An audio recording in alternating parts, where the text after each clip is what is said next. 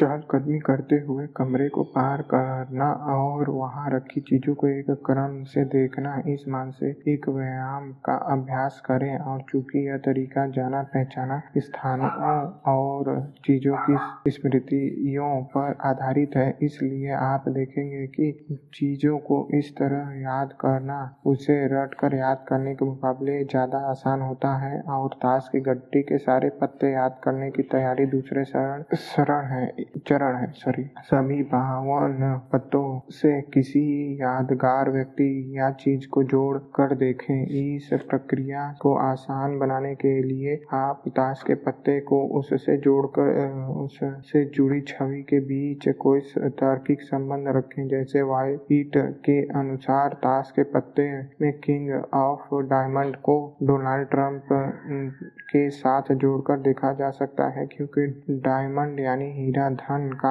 प्रतीक होता है। और ताश के पत्ते और उससे जुड़ी छवियों का अभ्यास आपको तब तक करना है जब तक ताश की गड्डी में से कहीं से भी कोई भी पत्ता निकाल कर देखने पर उससे जुड़ी छवि फौरन याद न आने लगे। यादगार दृश्य, छवि और उनसे जुड़ी चीजों का इस्तेमाल करने से आपके लिए उसके बीच का संबंध तय करना आसान हो जाता है। यहाँ तो दो चरण आपको बताए गए हैं, वे वास्तव में उन्नत चरण हैं, यानी ऐसी चीजें जिन्हें सिर्फ एक बार याद करके आप बार बार याद उनका फायदा उठा सकते हैं, ताश की विशिष्ट गतियों को याद कर सकते हैं। इन चरणों में महारत हासिल करने के बाद आप मुख्य चीज के लिए तैयार हो जाते हैं, वह है हाल ही में फेंटी गई ताश की गड्डी में सभी बावन पत्तों के क्रम को जल्द से जल्द याद करना। यह तरीका सीधा सा है,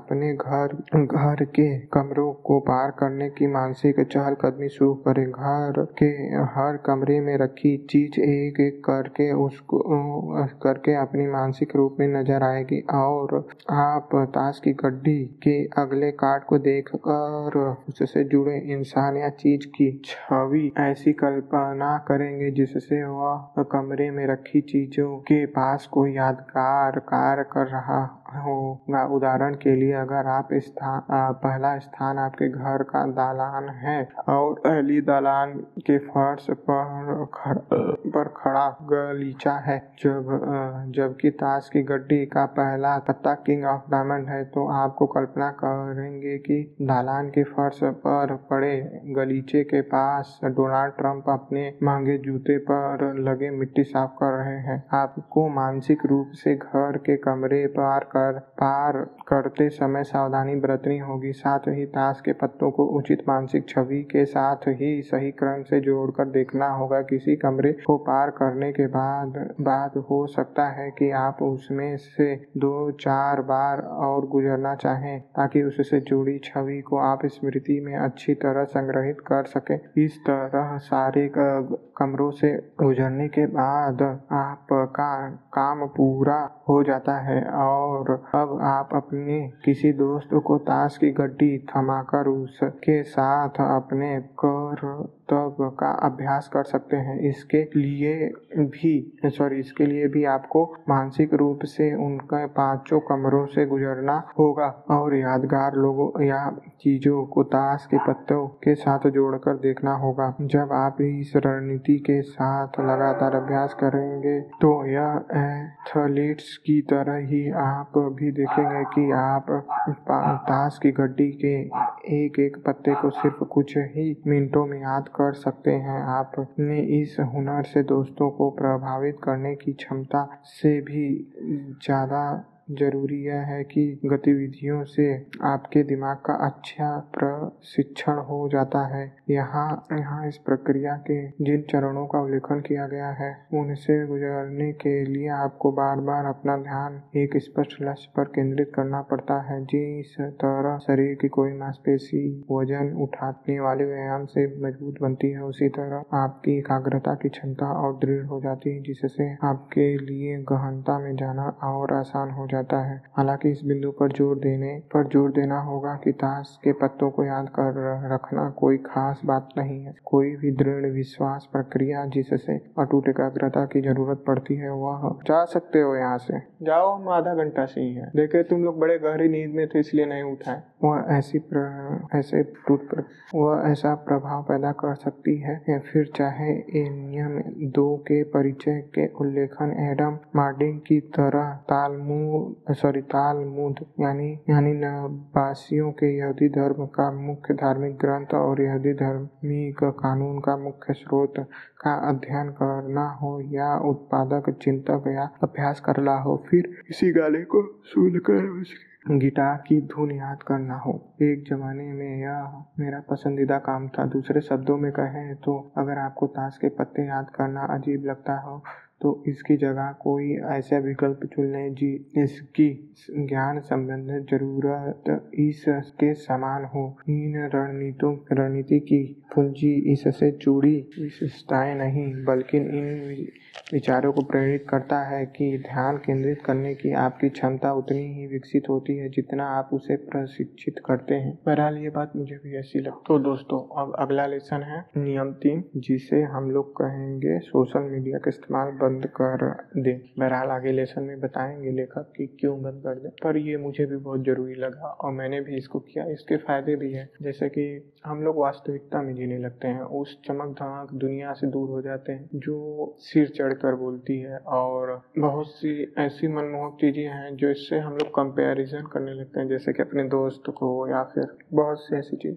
जैसे मान लीजिए आज आपके दोस्त ने कुछ अच्छा खाया, एक बार अच्छा खाया, आपने वो पोस्ट लाइक किया इंस्टाग्राम पर और रेस्टोरेंट पे उसने जाके खाया, बढ़िया फोटो लिए, सब डाला हुआ है, ठीक है। अब आप देखेंगे एक बार, दो बार, तीन बार, चार बार, पांच बार, छह बार, उसके बाद आपके अंदर खुद कंपैरिजन की भावना उत्पन्न होने लगेगी, जलन की भावना उत्पन्न होने लगेगी। तो आप भी उसको वही करता करना चाहेंगे, चाहे आपका वो जरूरी हो या नहीं हो, वो रेस्टोरेंट का खाना हेल्दी हो या नहीं हो, बहुत तेली हो, ऑयली हो, पाम ऑयल का बना हुआ हो, कुछ भी हो सकता है। डोसा ही मान लीजिए पाम ऑयल का बना हुआ, खाने में टेस्टी है, आप भी गए खाए। और दूसरा बहुत से लोग ऐसे भी होंगे जिनको मालूम है कि वो दूसरे के पैसे पे जा रहा है, या बहुत कम ही लोगों को मालूम होगा कि वो दूसरे के पैसे पे किसी और की तरफ से ट्रीट पे जा रहा है, वो फोटो भर डाल, लेकिन आपके अंदर कंपैरिजन की भावना आ जाएगी जिससे बहुत सी चीज़ों का नुकसान होता है, मानसिक रूप से और भावनात्मक रूप से भी। कंपैरिजन करने के, चाहे वो घर पे आके दाल भात ही खाया हो, फोटो ही भर डाल के चला गया हो, लेकिन हम लोगों के लिए वो एक कंपैरिजन की भावना उत्पन्न कर देता है, तुलना करने की, ईर्ष्या, जलन, ये सब भावना उत्पन्न कर देता है। और हम लोग क्या करेंगे, नहीं जरूरत है, बजट नहीं है या वास्तव में कोई खास चीज़ नहीं है, फिर भी हम लोग जाएंगे रेस्टोरेंट में, खाएंगे, फोटो खिंचाएंगे, डालेंगे, फिर आएंगे। क्यों? क्योंकि ऐसा मेरे दोस्त ने, बस तुलना करते हैं। बहरहाल हम लोगों को यहाँ समझने की जरूरत है हर व्यक्ति का जीवन अलग अलग तरीके से चल रहा है, हर व्यक्ति की जरूरत अलग अलग है, हर व्यक्ति बहुत अलग तरह से विचार करता है, सबका काम अलग अलग है। भले ही वो हमारे एक ही क्लास में बैठता हो, एक ही बेंच पे बैठता हो, पर फिर भी हमारे एक विचार नहीं होते हैं, भले ही वो हमारा बहुत अच्छा दोस्त हो, कितना चड्डी बड्डी हो। हम लोग ये सब भूल जाते हैं कंपैरिजन के चक्कर में। इसीलिए मैंने ये सब देख कर, सोच कर फिर धीरे धीरे सोशल मीडिया इस्तेमाल करना बंद कर दिया है। और बहरहाल इसके फायदे भी हैं, नुकसान भी है। आगे लोग एक हक बताते हैं, जैसे बहुत सी चीज़ सकारात्मक है, जैसे बहुत से इन्फ्लुएंसर है, अगर वो इस्तेमाल करना बंद कर दे तो उनका धंधा पानी ही बंद हो जाएगा, रोजी रोटी बंद हो जाएगी। लेकिन अगर हम लोगों को वास्तव में जरूरत नहीं है तो बंद करना चाहिए। लेखक उदाहरण देते हुए भी बताते हैं कि मतलब thirty minute sorry thirty days के लिए हम लोगों को इस्तेमाल करना सोशल मीडिया बंद कर देना चाहिए, और उसमें किसी को बताने की जरूरत नहीं है, बोलते हैं, जिससे हम लोगों को पता चले कि वास्तव में क्या अहमियत है हम लोगों की सोशल मीडिया पे। हम लोग गलत फहमी पाल लेते हैं, जैसे सौ दो सौ एवरेज लोगों के फॉलोअर होते हैं तो सोचते हैं दो सौ लोग मेरे पोस्ट का इंतजार कर रहे हैं। ऐसा कुछ भी नहीं, दुनिया बहुत तेजी से बदल रही है और किसी को होने ना होने से किसी को कोई फर्क नहीं पड़ता। यही सब चीज़ है अगले लेसन में। चलिए तो अगले लेसन में जब चलेंगे तो हम लोग इसको समझेंगे, और इसके बाद थोड़ा बहुत और रह जाएगा, उसके बाद ये ही समाप्त हो जाएगा, उपसंहार रह जाएगा। और इंटरनेट जैसे चीज़ों की वजह से सबसे ज़्यादा नुकसान ये होता है कि हम लोग वैल्यू ऑफ डीप वर्किंग भूल जाते हैं, गहनता के साथ कार्य करना, ध्यान के साथ एक एक दो दो घंटे उस काम को देना जिससे वास्तव में उस काम को करने में आनंद है, उस काम के गहराई को जानने में। जैसे तालाब है या नदी है, उसमें ऊपर से तैरना ठीक है, लेकिन अगर वास्तव में तैरने का असली आनंद लेना है तो गहराई में तो जाना पड़ेगा, गहराई का आनंद लेना पड़ेगा। उसी तरह अगर किसी काम को सतही तौर पे करना अलग चीज़ है, लेकिन वास्तव में करना और उसके गहराइयों को जानना, एकदम महारत हासिल करना है तो डीप वर्क करना पड़ेगा। और हमेशा याद रखिएगा आने वाला इकोनॉमी बहुत तेजी से बदल रहा है और भी लोग, जनसंख्या हर समय बढ़ रही है। आप नहीं करोगे तो आपके पीछे एक हजार खड़े हैं वो काम करने के लिए। इसीलिए अपनी वैल्यू बढ़ाना है और आपको अपनी वैल्यू बढ़ाने के लिए गहनता के साथ काम करना सीखना होगा। और सोशल मीडिया जैसे फिजूल की चीज़ों पर ज़्यादा फोकस करने से कोई खास फायदा नहीं है, डिप्रेशन वगैरह चांस बढ़ जाता है। कई सारे ऐसे स्टडीज भी हुई हैं जिनसे पता चलता है। सोशल मीडिया में कमी नहीं है दोस्तों, कमी हम लोगों के अंदर है, काम हम लोगों को अपने अंदर करना पड़ेगा। सोशल मीडिया इस तरह से एल्गोरिज्म डिज़ाइन किया गया है, लेखक बताते हैं कि हम लोगों का अटेंशन वो खींच सके। थैंक यू दोस्तों, आप लोगों ने इतना लंबा सुना, दिल से धन्यवाद। अब मिलेंगे अगले एपिसोड में।